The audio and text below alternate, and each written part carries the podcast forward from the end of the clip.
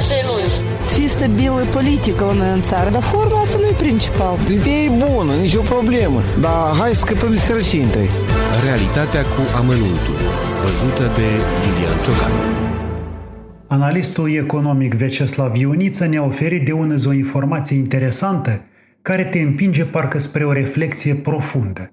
Zice el că în două mii șase trebuia să muncești tocmai treizeci și șase de ani ca să procuri un apartament de șaptezeci de metri pătrați în municipiul Chișinău.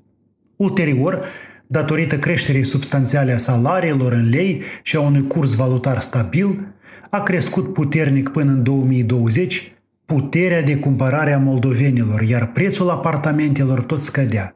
Și iată că acum, în două mii douăzeci și unu, moldovenii trebuie să lucreze numai nouă virgulă cinci ani pentru a putea procura un apartament de șaptezeci de metri pătrați. Ce să spun, mai să fie, e o diferență uriașă între treizeci și șase de ani și nouă virgulă cinci ani, dar să nu ne îmbătăm cu apă rece, lucrurile nu mi se par foarte clare. De fapt, ce salariu ar trebui să ai ca să-ți poți cumpăra în numai zece ani acest apartament? Mi se pare de domeniul evidenței că nu faci mare lucru cu un salariu de cincisprezece mii de lei pe care nici nu l-au toți.